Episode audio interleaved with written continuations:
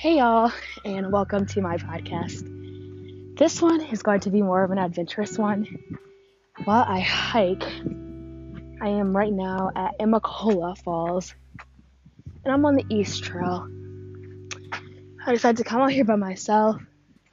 It's a mile straight up and a mile straight down. The purpose of this hike today was for tranquility. I needed to clear my mind. And if you don't know me, I was an athlete my whole entire life. Most importantly, in college, I ran track and field, high school, distance. So running was my outputting, my outsource of energy, my exhortation of feelings and insecurities and for the greater picture doubt i for a long time stopped doing that so i stopped utilizing that resource you know whether i became depressed whether i was just sad whether i thought i was too good for it those could all very well be prevalent reasons but for myself I know personally I was just exhausted. Um, exhausted of just being. And I think that's something that a lot of people face, but just never may have the boldness and the audacity to say it out loud. What I learned in my 24 years of life, 25 years coming up in July, is that once you open up your mouth and confess your true inner thoughts, then from there it makes it so much easier to move on. Keeping things in, withholding information, is never a good idea. I know personally, I'm not one to, you know, exert myself or exert my feelings or emotions onto other people. I'm more of an internal coper.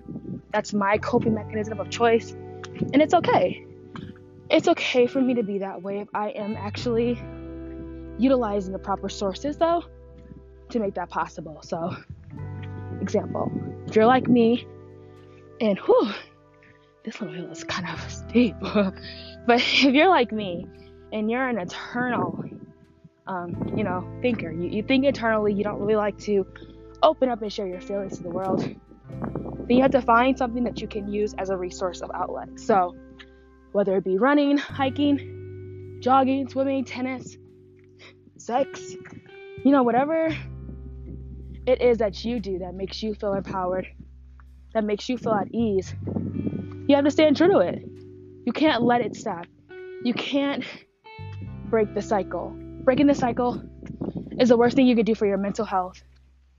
And so I just wanted to tell you that on this journey of getting to know me through my podcast, on this journal of just being real while I ask questions and challenge you to think outside of yourself.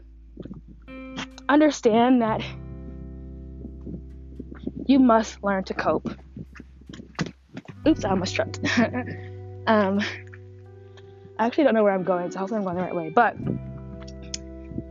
with that being said, I just want you to know that I love you all. Thank you for engaging.